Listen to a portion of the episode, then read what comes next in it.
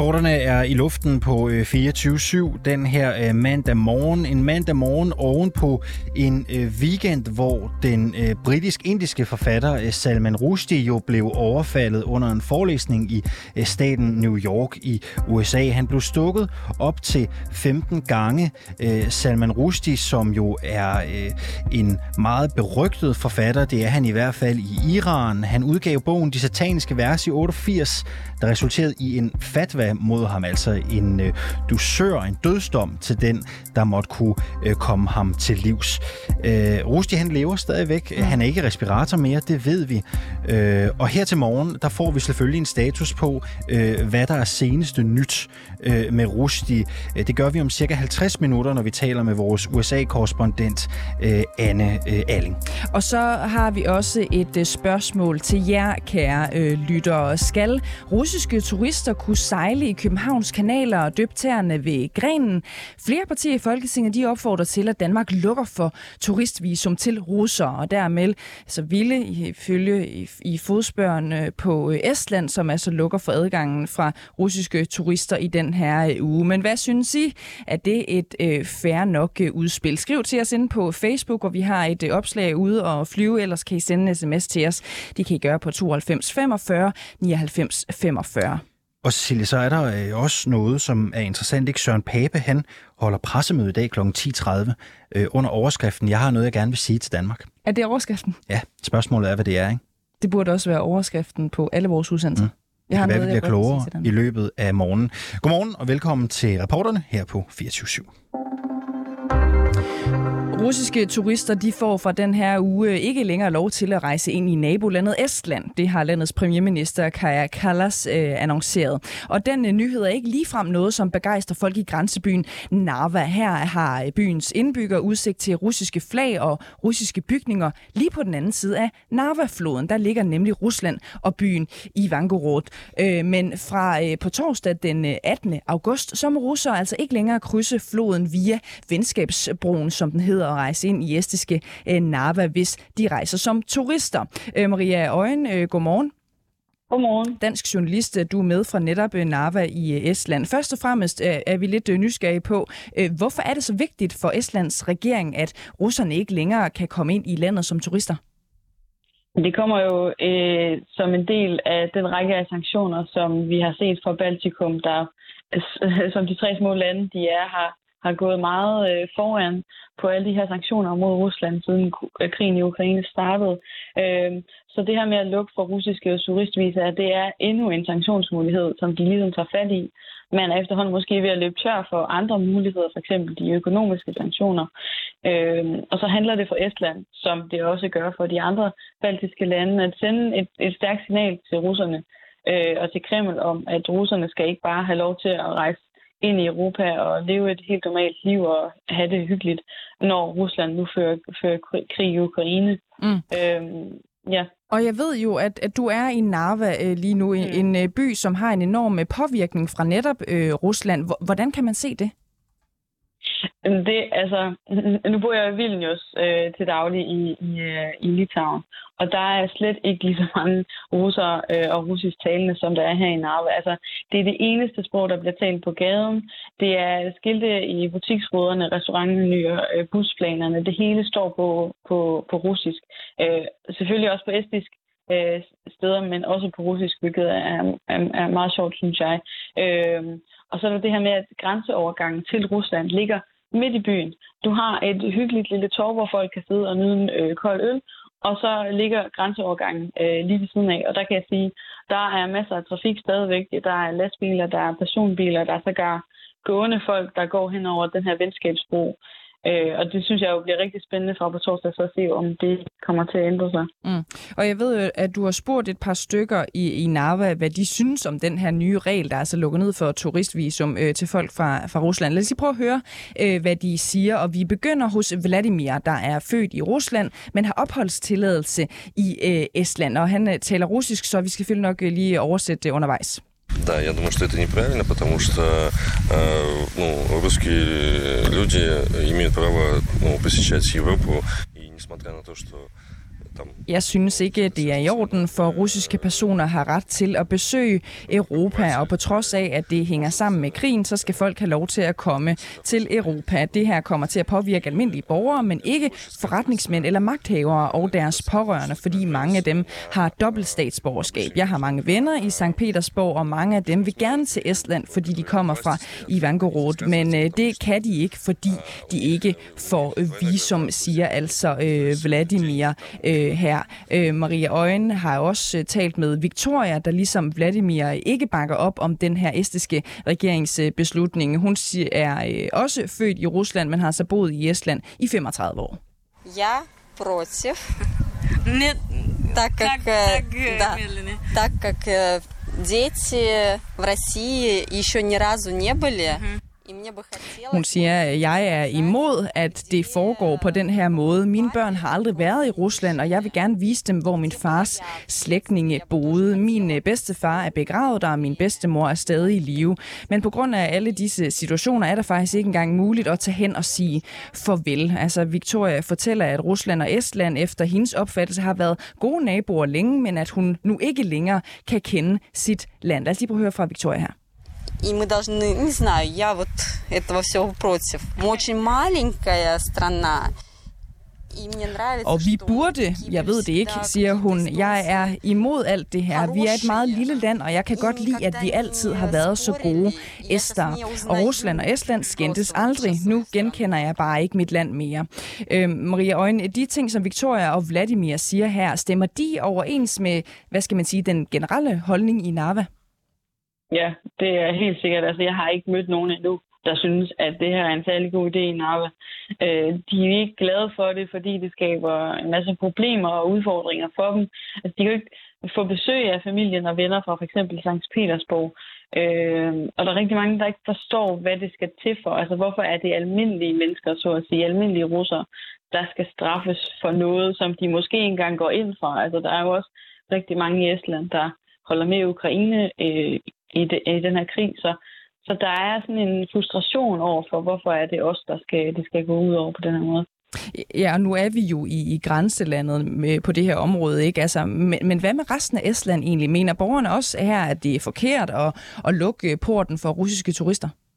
Mm. Jeg vil sige, det er ikke i samme grad, og, og, og nogle steder, hvis overhovedet, altså fordi de netop jo øh, ikke har samme tilknytning til hvad skal man sige, til Rusland, fordi de ikke som på samme måde her i Narve har en by, en russisk by lige på den anden side af grænsen. Øh, russerne er jo et, et ret stort mindretal i hele Estland, men ligesom øh, Litauen og Letland, så går de jo rigtig meget imod Rusland og, og hele tiden øh, forsøger at trække sig længere væk. Øh, men jeg vil sige, det er også tydeligt, at diskussionen i det hele taget ruller sådan også på, på lidt højere niveau, selvom at det er blevet vedtaget, øh, fordi mange også stiller spørgsmålstegn om, det, det nytter noget, og vil det betyde, at at øh, russerne kommer til at vende sig mod Putin og, og regimet, eller vil det måske hellere betyde, at de vender sig mod Estland, fordi det er dem, der har indført sanktionerne. Og lige her til sidst, øh, Maria Øjen, øh, flere politikere rundt omkring i Europa, blandt andet her i Danmark, bakker jo op om, om Estland og foreslår sådan set at gøre det samme, som esterne har gjort. Øh, hvad siger esterne til det, hvis noget? Øh, jamen altså, som sagt, dem her i Narva, de, de synes jo ikke, at, at det her i sig selv er en god idé. Så de kommer helt sikkert ikke til at, at, at synes, at, at det er er en god idé i resten af Europa. Det kommer jo til at gøre tingene meget øh, mere besværlige. Øh, men på, på højere politisk plan, så er Estland og Finland lige nu i gang med at, at, at lave et stort ryk ind for at få de øvrige EU-lande til at, til at vedtage samme øh, lovgivning. Så på højt øh, politisk plan, så synes man, at, at det skal foregå i hele EU, og hele EU skal lukke ned for, for russiske visager. Lige et øh, nysgerrigt øh, spørgsmål her til sidst, øh, mm. øh, Maria Øjen. Tag os lige med tilbage til den der venskabsbro, som vi var inde på øh, tidligere. Jeg er sådan set bare nysgerrig på, hvordan det generelt har været at opholde sig der, hvordan øh, æsterne og de russere, russiske turister, der måtte øh, være, øh, hvordan har det egentlig været i det der grænseområde med, med de meget, meget voldsomme ting, som er sket i, i takt med øh, krigens øh, udspil? Det er faktisk ikke noget, man lægger mærke til. Altså, for eksempel i Vilnius i Litauen, der er der øh, ukrainske flag over det hele. Man viser virkelig, at man støtter op om det. Og selvom at der er rigtig mange ukrainske flygtninge, både i Narva og i resten af, øh, Estland også, øh, så er der, der er ingen ukrainske flag her. Øh, og det er ikke noget, man sådan gerne vil snakke om så meget. Altså, selvfølgelig ved man, om man hvad man støtter og så videre, men, men det er ikke noget, der på den måde fylder. Det fylder selvfølgelig, når der kommer en sag som den her, eller andre sager, som påvirker de lokale. Mm, men det er ikke sådan på det, på det højere niveau, som vi for eksempel også ser i Danmark. Og kan det tolkes som, og jeg ved det slet ikke, så jeg spørger bare, kan det tolkes som, at hvad skal man sige, støtten til Ukraine på en eller anden måde er mere begrænset i de områder, måske er respekt for, for russerne lige over på den anden side af broen? Det kan godt være, det kan, det kan sagtens være, det kan også godt være, at, at øh, det, hmm, det, det, det, ja, der, det er også det, der er så interessant ved det her, og, og at være her, at, at der er så mange nuancer i det, og folk har mange forskellige identiteter, og derfor har de også mange forskellige meninger til, hvad der foregår i Rusland. Nogle øh, holder måske med Rusland, men pakker det væk, fordi man trods alt bor i Estland. Øh, nogen kan, kan jeg synes, at man skal pakke det væk i respekt til Rusland. Øh, og så kan der jo også bare være det med, at, at man måske, fordi det er så intens, hvad hedder sådan noget, øh, spændingsfyldt, øh, at man så bare ikke snakker om det, fordi at, at, at det netop er så spændingsfyldt, som det er, kan, kan give nogle øh, hvad hedder, ophedede diskussioner. Maria Øjen, øh, dansk journalist med fra Narva i øh, Estland. Tusind tak, fordi du var med her til morgen. Der er øh, visse russere, som er undtaget fra forbuddet om indrejse i Estland. Det gælder blandt andet russiske afhopper og personer, der skal besøge familie i Estland og russere med permanent opholdstilladelse i landet. Og spørgsmålet er jo så, om russiske turister skal have lov til at rejse ind i Danmark. Det mener flere af Folketingets partier ikke, som bakker op om Estlands beslutning. Det er blandt andre konservative, Venstre og Dansk Folkeparti. Det er partiernes udenrigsordfører og EU-ordfører, der her på reporterne fortæller os, at russere ikke skal have lov til at rejse ind i Danmark, hvis de kommer på et turistvisum. Godmorgen, Markus Knuds. Godmorgen. Du er udenrigsordfører for konservativ. Hvorfor mener I, at russiske turister ikke skal kunne rejse ind i Danmark? Fordi hvis du går tilbage til, øh, til starten af, af krigen, da Rusland angreb Ukraine, øh, der var vi jo rigtig mange lande, faktisk hele EU, der gik sammen og lavede et decideret flyforbud fra Rusland ind i Europa øh, fordi vi, vi har det synspunkt, at vi er nødt til at lægge maksimalt øh, pres på, på Rusland, øh, og, og det gør vi jo så også ved at sige, at vi synes ikke, at russere skal kunne rejse frit ind i, øh, i Europa. Øh, og det flyforbud kan vi jo så se, at der er rigtig mange russiske turister, der omgår ved at rejse over grænsen til de baltiske lande, eller i bil, eller i, i, i bil over grænsen til, til Finland, eller via Tyrkiet. Øh, så vi ser sådan set det her som en slags omgåelse af, af, af det fælles EU-initiativ med et øh, flyforbud fra, fra Rusland, og det ønsker vi så at, at sætte en stopper for. Men hvorfor skal russiske turister straffes for øh, en krigshandling, som Putin er ansvarlig for?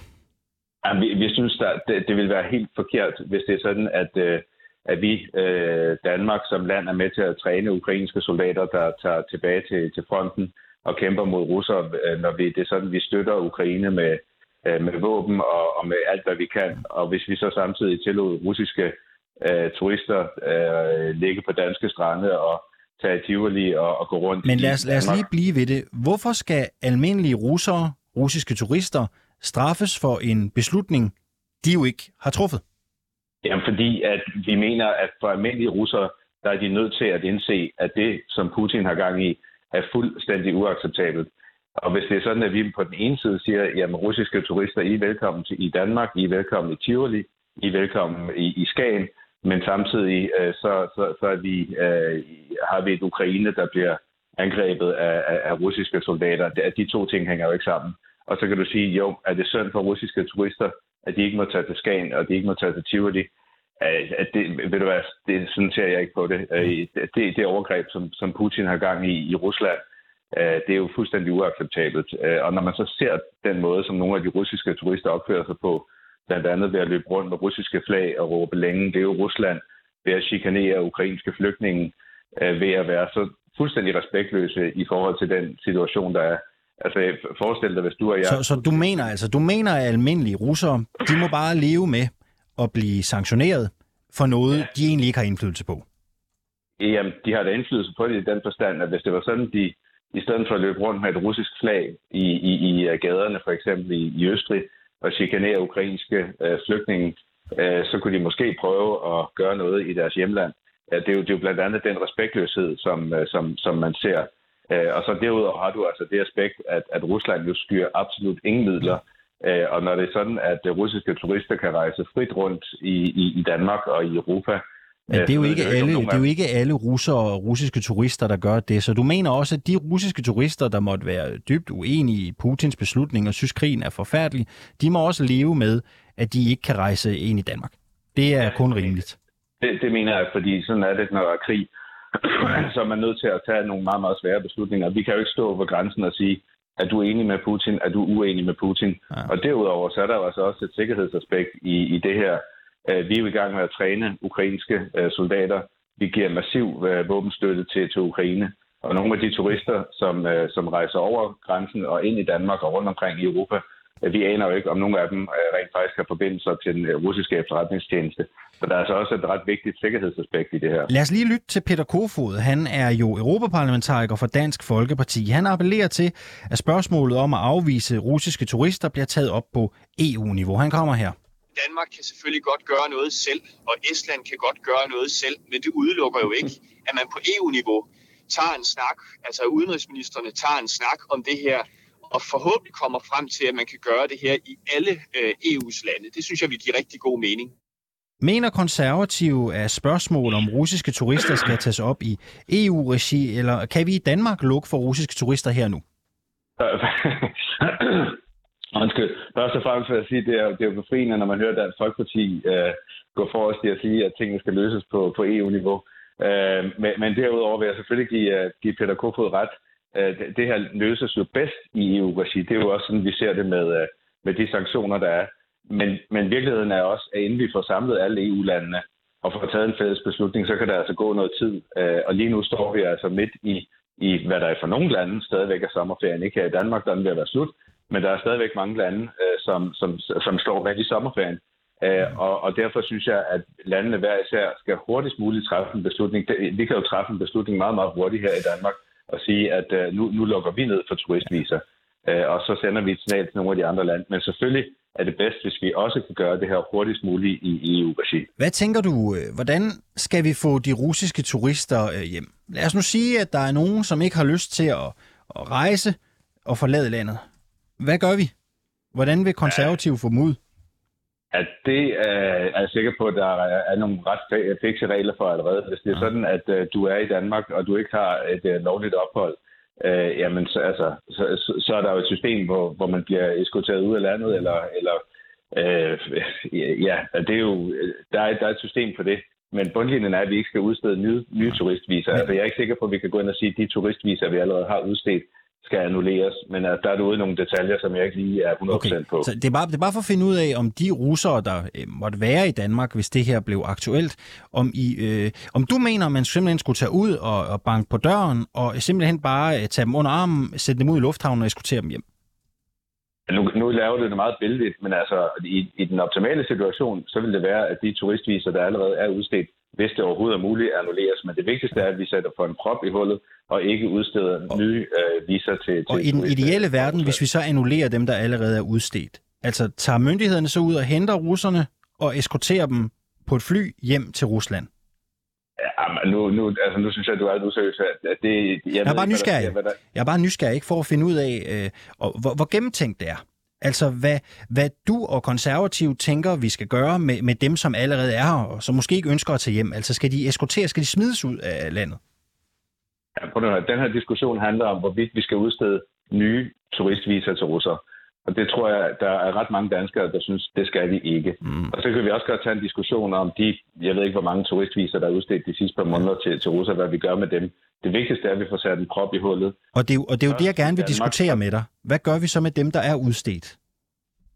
Det må vi jo tage en, en diskussion om. Jeg, jeg, prøver, Men hvad synes jeg du? Ikke, Jamen, det er det, jeg siger. Hvis, hvis det er muligt at annullere dem og få dem ud af landet, så vil det være det bedste.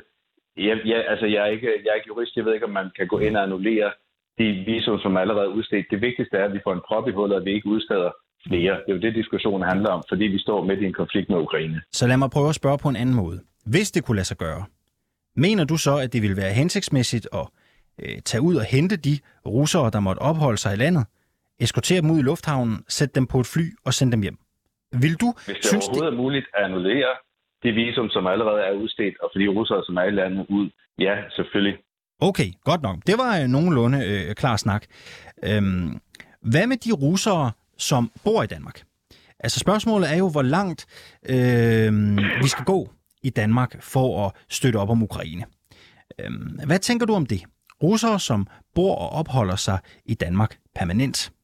Skal de have lov til at være i Danmark? Det er lidt en anden, en anden snak. Du har, jo, øh, du har russere, som har boet i Danmark i 20 mm. år. Jeg fik en henvendelse fra, øh, fra en dansker, øh, der, jeg kan ikke huske, om han er gift med en russer, eller om det er hans, hans kæreste, som er Ph.D.-studerende i Danmark, øh, som har boet her i rigtig mange år, som øh, på ingen måde er, er, er, er tilhænger af Putins regime. Det er jo en lidt anden situation end, end, end, end russiske turister, der rejser til direkte fra Rusland for at løbe rundt i gaderne med russiske flag og, og chikanere øh, ukrainske flygtninge. Så, så russere, der allerede har boet i Danmark i mange år, det synes jeg er en helt anden diskussion. Men der er jo sikkert også nogle af de russiske turister, der ikke er tilhængere af Putins regime. Så ja, det er bare, der er så anderledes regler, kan jeg forstå. Ja, men, du, men, men prøv at høre, du er nødt til at sætte en, en streg i sandet et eller andet sted. Øh, og hvis det er sådan, du bor i Rusland øh, og kommer til Danmark som turist, det synes jeg ikke, man skal. Og især fordi man ser nogle af de russiske øh, turister, der kommer til at opføre sig fuldstændig uanstændigt. Øh, men hvis det er sådan, du er russer, og du har forladt Rusland for mange år siden, bor i Danmark, du er måske dansk gift, øh, har, har permanent opholdstilladelse, altså så er det jo en helt, helt anden situation. Det vi sætter fokus på her, det er turistvisa for russere, der kommer ind øh, og, og, og, øh, og rejser rundt i, i, i, i Europa og i Danmark, på trods af, at vi jo altså lavet et flyforbud tilbage for to måneder siden, der netop skulle stoppe den trafik. Hvor stort et problem er det egentlig med russiske turister, som tager til Danmark og opfører sig helt utilstedeligt, som du siger? Ved du det? Jamen, det, det, det, pointen er jo, at vi ligger i en, en konflikt mellem Ukraine og Rusland, og Rusland opfører sig så brutalt over for et partnerland, et europæisk land, og vi er nødt til at gøre alt, hvad vi kan for at lægge maksimalt pres på Rusland. Og det gør vi på eksportsiden. Det Men gør lad, lad os lige blive ved spørgsmålet. Du nævner selv, at uh, russiske turister tager til Europa og Danmark og opfører sig utilstedeligt. Hvor mange eksempler kender du til det? Her i Danmark Jamen, bare? Jeg kender, fordi, jeg kender de eksempler, der er i medierne. Ja. Jeg kender ikke til et eksempel fra Danmark, men jeg kender okay. til eksempler fra medierne i, i andre lande. Men, men det er sådan set... Kan du nævne et? Om det er foregået i Danmark eller i Østrig.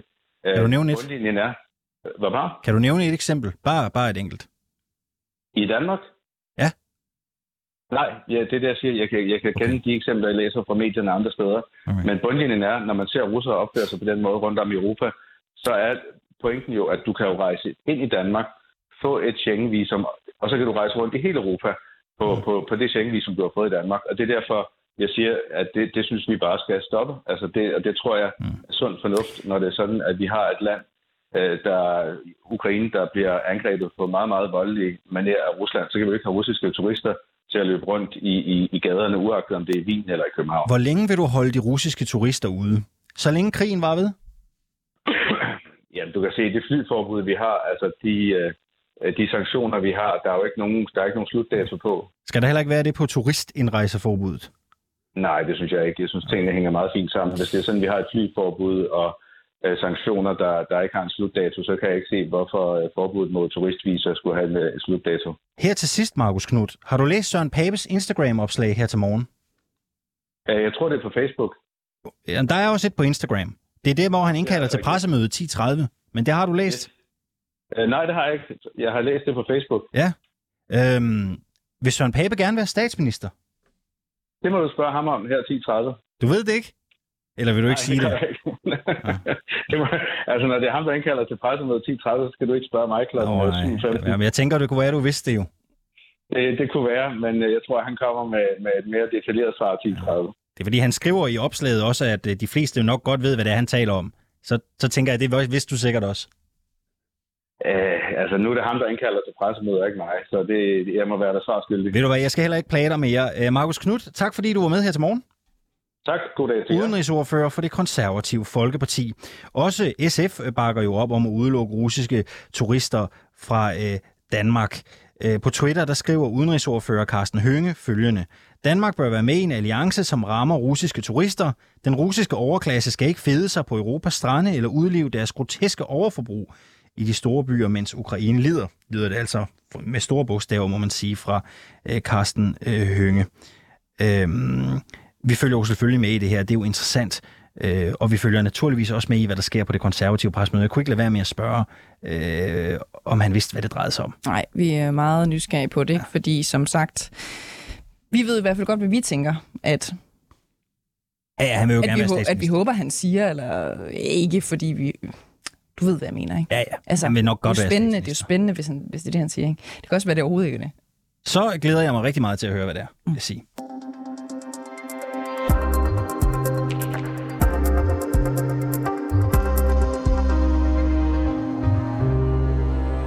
Den 15. august er en sort dag, sådan stod der skrevet på et sort øh, banner, der kunne ses i øh, Kabuls øh, gader i lørdags.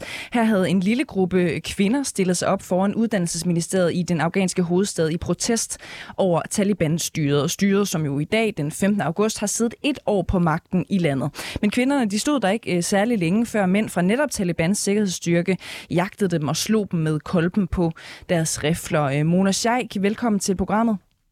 Tak skal du have. Du er seniorforsker ved Dansk Institut for Internationale Studier, hvor du særligt har fokus på militante bevægelser som Taliban for eksempel. Øhm, Mona Sheikh, øh, kvindernes protest her i øh, Kabul i øh, lørdags blev mødt med slag og varselsskud.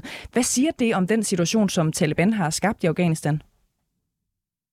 Det er jo en meget øh, urolig situation, og Taliban har siden de to år faktisk kæmpet med at øh, prøve at konsolidere deres magt hen over landet øh, og de har udviklet sig i en mere og mere øh, repressiv retning øh, i deres ligesom, forsøg på at kontrollere øh, befolkningen. Øh, og så er der selvfølgelig heller ikke nogen tvivl om, at det har betydet en, en markant ligesom, tilbagespoling af øh, kvinders øh, rettigheder især. Ja, lad os lige blive ved det. Hvad har Taliban gjort for at indskrænke øh, kvinders rettigheder mere specifikt? Øh, det har jo primært øh, ligesom udmyndtet sig på uddannelsesområdet, hvor øh, piger øh, efter 7. Øh, klassetrin ikke har haft mulighed for at gå i skole. Men billedet er selvfølgelig samtidig også meget broget, øh, hvad angår øh, pigers generelle ret til skolegang, fordi at øh, op til 6. klasse, der, der går piger i skole øh, i nogle af, af områderne, især i byområderne øh, mens det i landområderne øh, stadigvæk øh, halter bagefter. Men de har jo den her ideologi omkring ligesom ekstrem segregering mellem kønnene.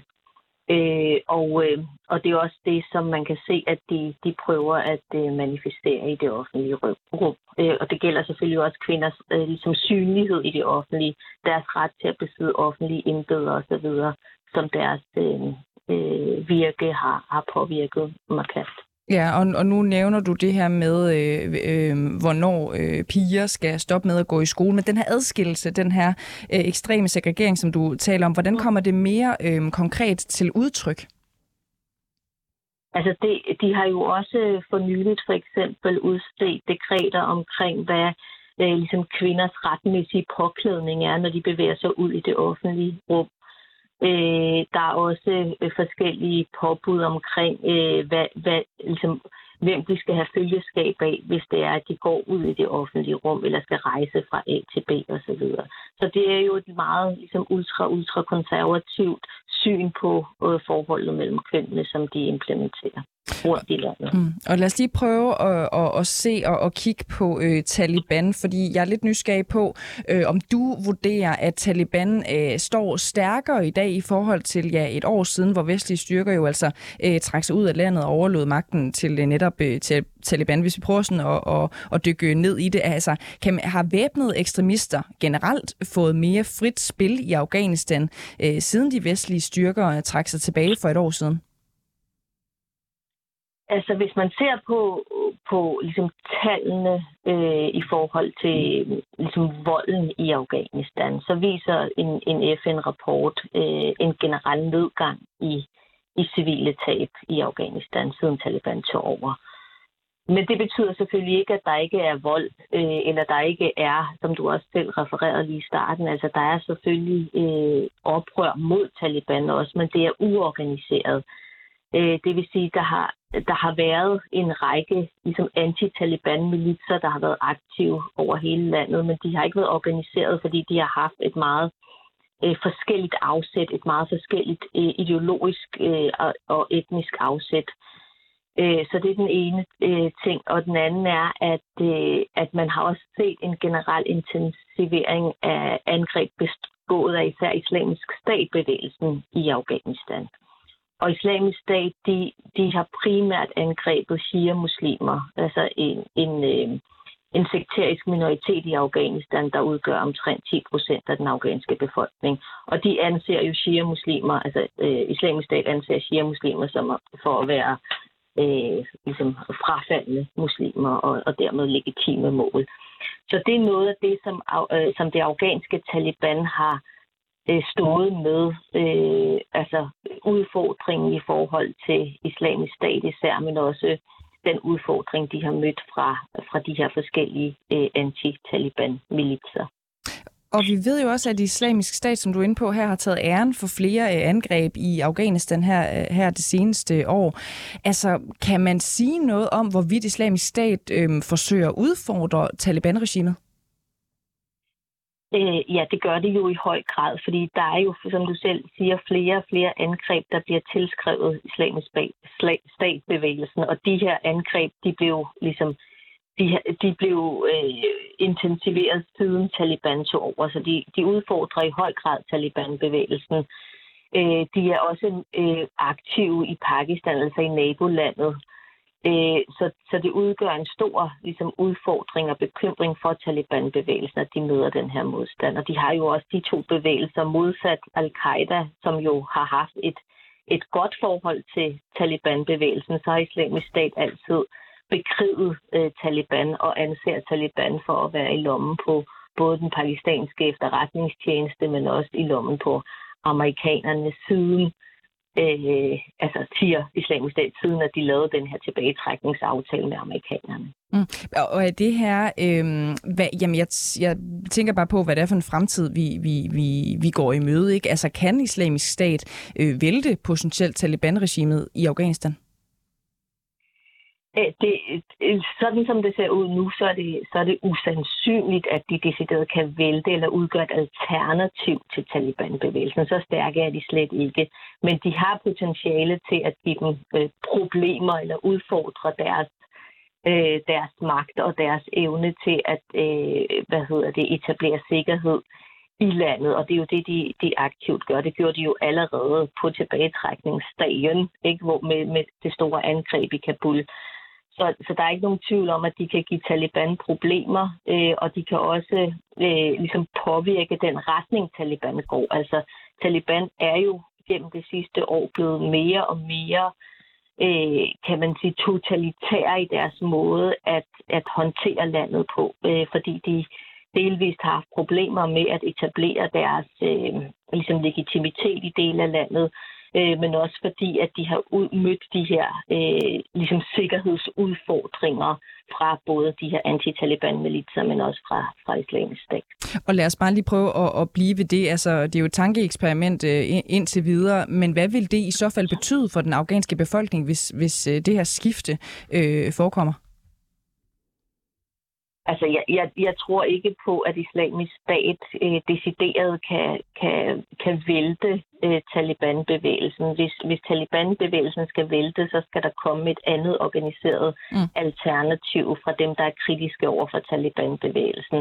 Men selvfølgelig, altså, hvis man ser på det globalt og islamisk stat globalt, de steder, hvor de har etableret... Øh, øh, mini-kalifater. Øh, de har jo øh, ligesom etableret nogle strukt, parallelle strukturer nogle steder. Der har det jo været en ekstrem sekterisk dagsorden, de har fulgt, øh, og en, en ekstrem også øh, restriktiv øh, tilgang og forståelse af, øh, hvad sharia betyder, øh, og hvordan øh, et samfund skal se ud i forhold til sharia.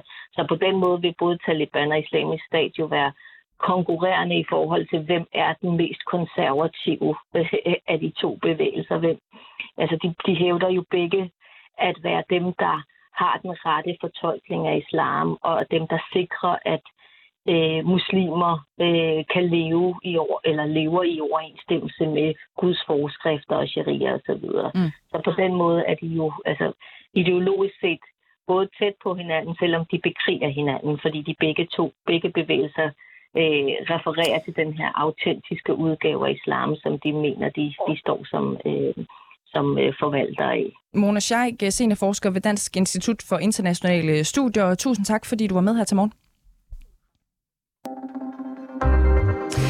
De seneste seks måneder har der været uro i Nyborg Kommune blandt øh, både medarbejdere og chefer. Det hele startede med en julefrokost, hvor vicekommunaldirektør Søren Møllegård efterfølgende blev fyret, fordi han havde opført sig upassende.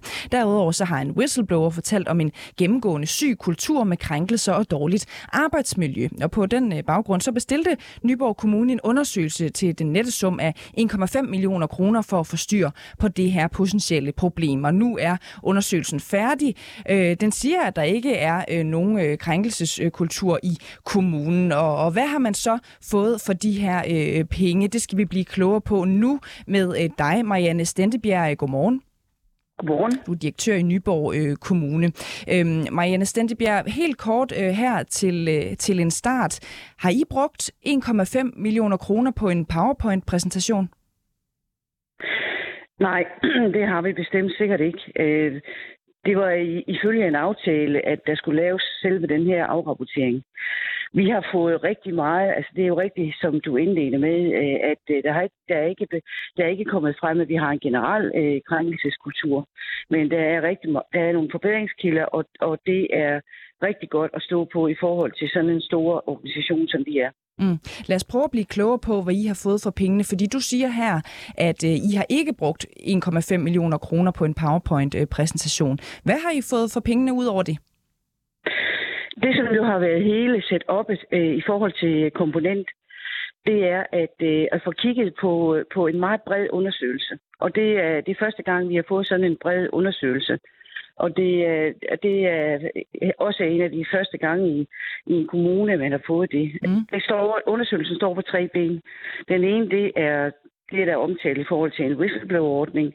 Det andet er, at 2400 øh, af vores, alle vores ansatte har fået et, et spørgeskemaundersøgelse, og øh, to ud af tre har svaret på det.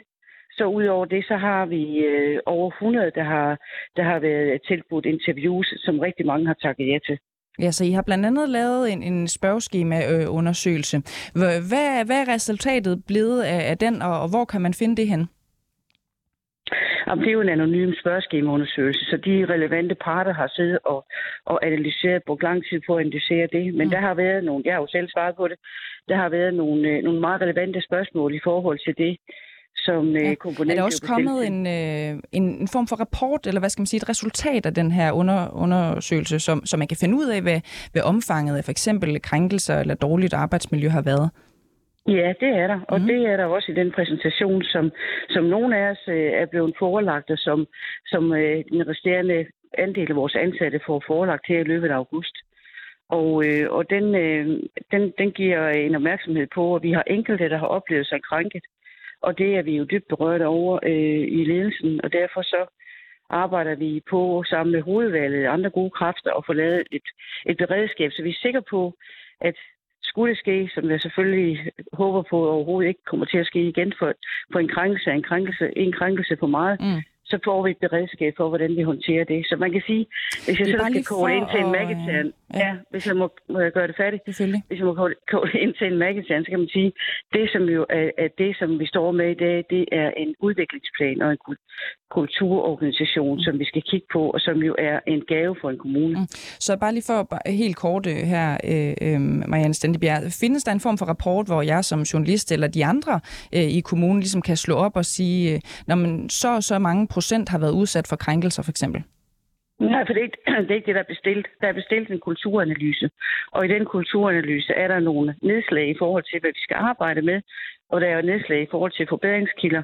Og så er det sådan, at når man får, får den her øh, afrapportering, det er aldrig været bestilt en rapport, der er været bestilt en afrapportering, og i den afrapportering, det skal følges af en dialog og en formidling, og derfor har vi mange platforme, hvor vi gør det her i, i løbet af august. Mm. Hvad er forskellen på en rapport og en afrapportering? Jamen, lige, lige præcis det, som du også er inde på, det er det her med, en, en afrapportering er i en kort form og meget ofte med mundtlig øh, øh, formidling, hvor en, øh, en rapport, som, øh, som I søger, er en rapport med tal og statistik. Mm. Så det og... vil sige, at de resultater, som I har fået på baggrund af den her undersøgelse, det er blevet øh, videreformidlet i en PowerPoint-præsentation. Er det rigtigt forstået? Altså nu vil jeg ikke være så optaget, om det er formidlet i en PowerPoint-præsentation. Jamen er det bare er det det? Det er formidlet en power, men, men, men den PowerPoint-præsentation står ikke alene. Det er rigtig vigtigt, at man får en formidling af den fra komponent, mm. og derfor laver vi, et, øh, unders- altså, laver vi tv på det, så alle vores ansatte kan få det. Det er også øh, efterfulgt af et, øh, et, et grundigt nyhedsbrev, så man får en, en større indføring af det. Ja, så, så, så PowerPointen er, er ligesom øh, også digitaliseret, så dem, der ikke må være til stede. Ikke også? Ja, en del af en formidling, mm. ja. Ved du øh, på den baggrund, fordi at, øh, nu, nu er du blevet præsenteret for den her PowerPoint-præsentation øh, øh, til 1,5 millioner kroner, ved du, hvor mange, der har været udsat for sexisme, for eksempel sexikane eller krænkende adfærd på en eller anden måde i Nyborg Kommune i løbet af de seneste 10 år? Altså de seneste 10 år, det er ikke så præcis, kan man jo ikke gøre det. Men, men der er nogen, der har oplevet sig, sig krænket, som jeg også øh, sagde tidligere, i forhold til mm nogle, et par stykker. Det er jo bare mere, når man har brugt så mange penge på det, 1,5 millioner kroner, så kunne det godt være, at der var nogen, der var interesseret i at vide, jamen, hvor stort er problemet så, ikke?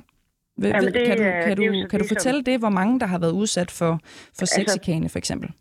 At proportionaliteten er jo, at det er få i vores ansatte ud af de 2400, der har oplevet det. Og det er jo det, som der er hele, øh, hvad skal man sige, hovedkonklusionen i vores undersøgelse. Det er, at det er, det er få, det drejer sig om, så derfor er konklusionen også, at der ikke er en generel krænkelseskultur i Nyborg Kommune. Mm. Hvad med trusler for eksempel? Hvor mange har oplevet det? Det er også, det er også øh, nogle enkelte. Ja. Hvor, hvor, hvor kan jeg se det tal henne? Det er mere... Øh, det kan ja. du nok ikke se så præcist. Det kan jeg ikke se? Det kan du ikke. Nej, det kan du ikke se så præcist. Det er igen en formidling. Hvordan, hvordan kan du så se tallet? Det er mere det.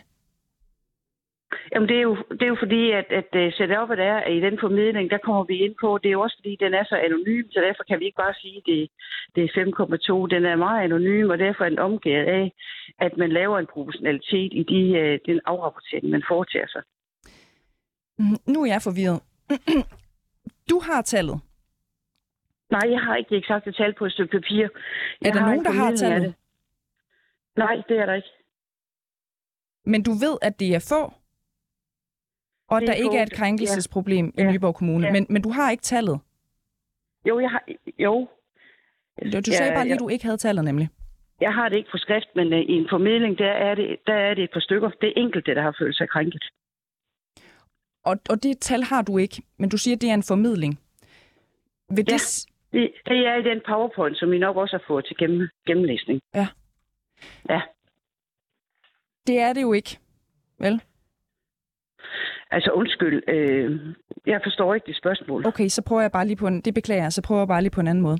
Øhm, ja. du, du, du kalder det en formidling, ikke? Vil det sige, at komponent, som er det, det firma, som har lavet den her øhm, undersøgelse eller PowerPoint for jer, de har videreformidlet de her informationer øh, til dig mundtligt? Ja, det har de. Ja. Og de Også har ikke noget på skrift, og du har ikke noget på skrift? Så også via en PowerPoint. Det, som jeg okay. er i det, det er, at, at i PowerPointen, som I nok også har fået øh, tilsendt, der står der, at, at øh, det er præcis det, jeg siger i forhold til det enkelte, der oplever sig krænket. Og du har ikke noget sådan dokumentation, for eksempel fra Komponent, som har lavet den her uvildige rapport øh, for jer, i forhold til, øh, hvad de har fundet frem til, øh, hvor mange de har spurgt, hvor mange der har svaret, øh, hvor mange der har øh, oplevet øh, usund kultur i Nyborg Kommune? Den dokumentation, det er jo den, som vi har fået øh, videre, viderebragt her. Så det er jo en dokumentation i sig selv. Det er jo ikke nogen trivselsundersøgelse med, med statistikker og decimaler. Det er en, øh, en undersøgelse, som går mere på noget generelt i forhold til, til kultur og i forhold til, til udviklingspunkter. Mm. Øhm, vi, vi har jo ikke så lang tid, vi skal slippe dig Nej, øh, om, øh, om, ganske, om ganske kort tid her. I har valgt komponent, siger du, til at lave den her undersøgelse af arbejdsmiljøet. Øhm, komponent, det er jo sådan et fælles kommunal udviklings- og rådgivningscenter, som ejes af kommunernes landsforening, og dermed også er ejet, kan man sige, af Nyborg Kommune. Øhm, har I bestilt en undersøgelse af et firma, som I selv ejer, altså en uvildig undersøgelse af et firma, som I selv ejer? Nu er det ikke øh, mig, der har bestilt undersøgelsen. Det er et samlet byråd, der har valgt øh, komponent, som, som det er at entrere med komponent.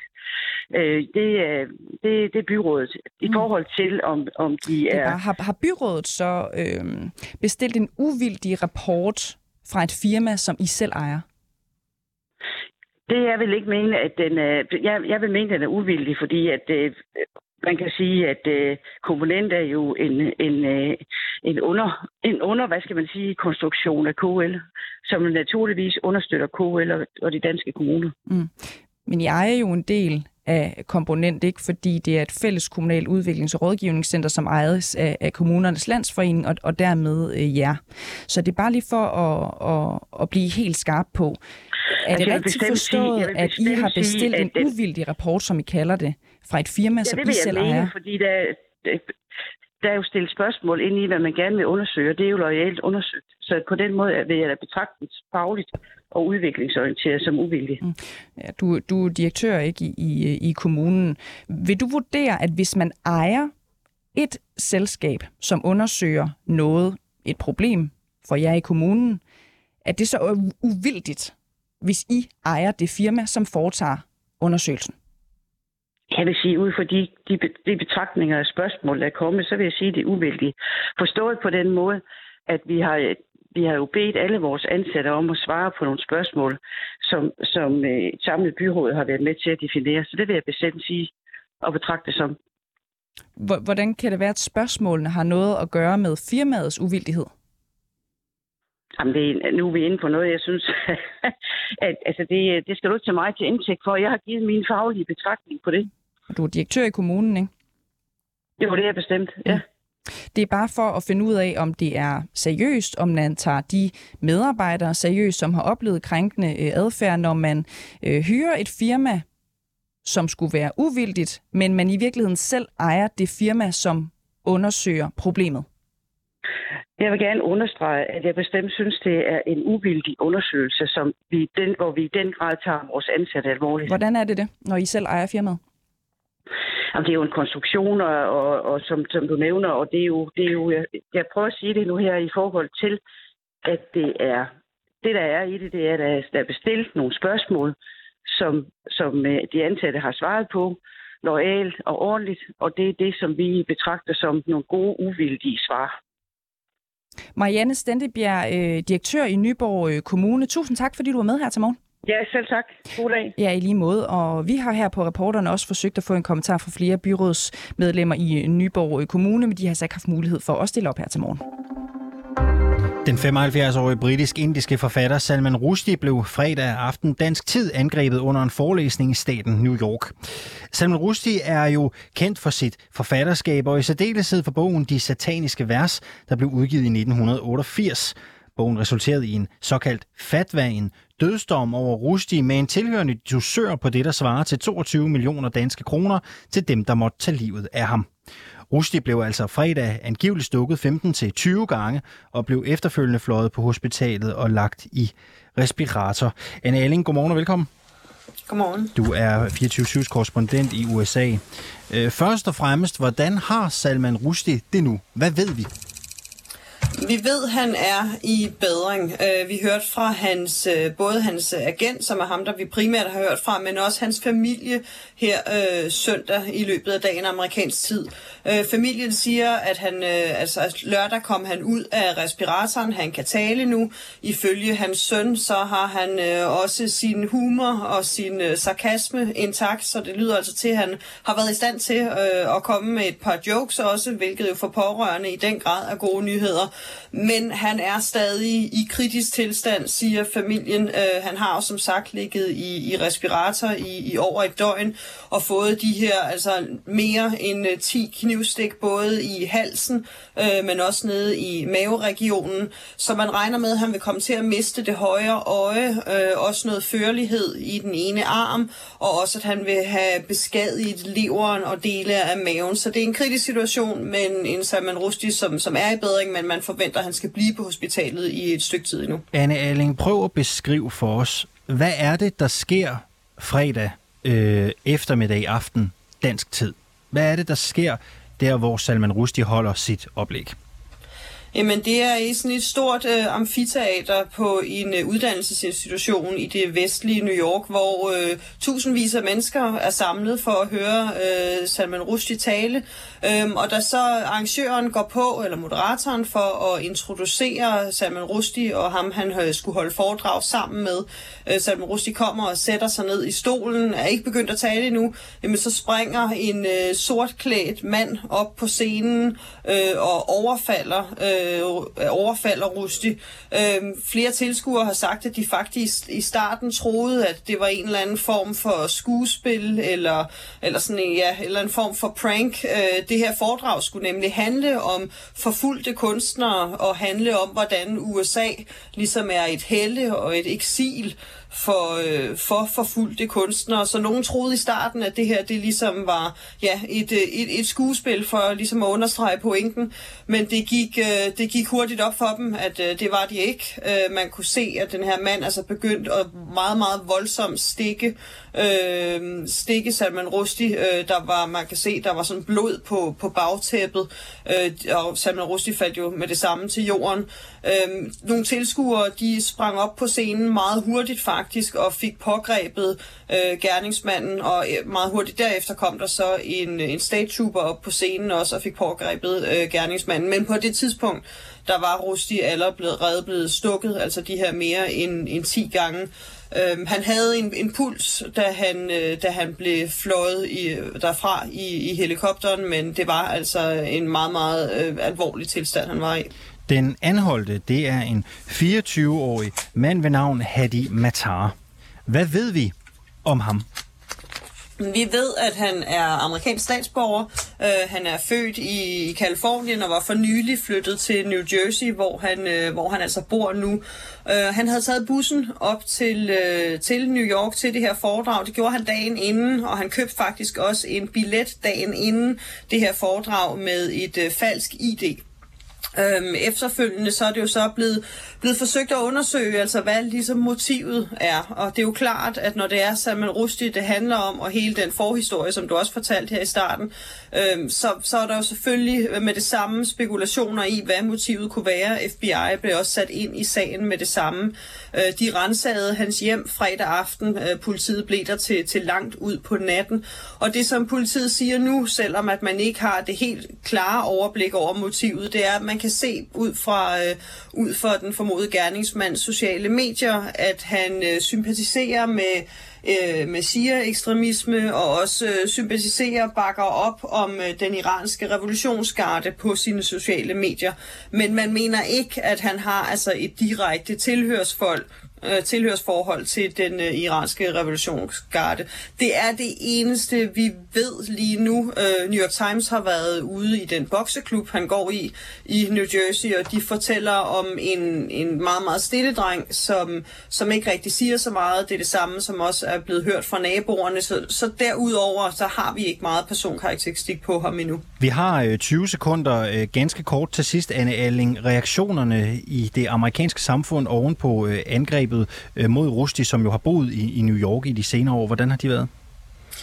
Alle har set det her som øh, hjerteskærende og voldsomt tragisk. Øh, tragisk i sig selv, men måske endnu mere, fordi at hele denne her, det her foredrag netop skulle handle om, at øh, USA er et helle for, for kunstnere som øh, Salman Rushdie et øh, sted, hvor man har ytringsfrihed og kan, kan tale øh, om, om, om sin, sin kunst og sine værker, og så sker det her netop på det sted. Det har fået øh, mange, mange til at, at gispe øh, og være meget forfærdet over, hvad der er sket. Anne Alling, 24-7-korrespondent øh, i USA. Tak fordi du var med her til morgen. Velbekomme.